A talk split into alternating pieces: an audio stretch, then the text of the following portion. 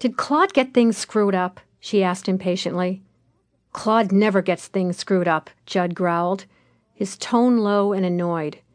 You heard me talk to Bennell an hour ago. He confirmed the appointment. Judd studied the knob expectantly, then noticed that the door was not flush with the frame. Cautiously, he put his hand on the knob. It turned easily, and he pushed open the door. Instantly, he grabbed his own can of mace from his pocket.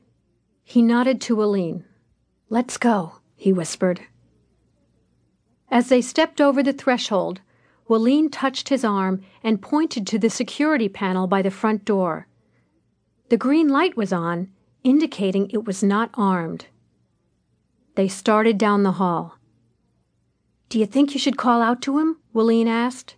Then she gasped as a muffled groan came from the closet on the right wall. The muffled sound was followed by loud thumping against the door in what could only be termed desperation. A dreadful suspicion attacked every fiber of Judd's finely tuned criminal makeup.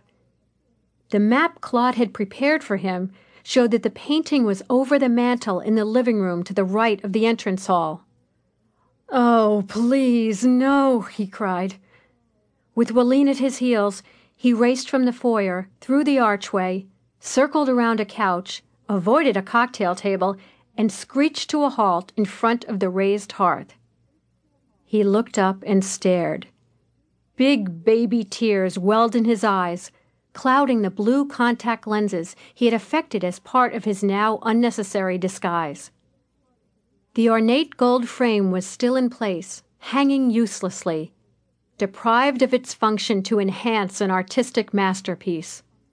Instead of surrounding the Beasley painting of the railroad station in 19th century Vale, it now framed the rough gray stones of the massive chimney.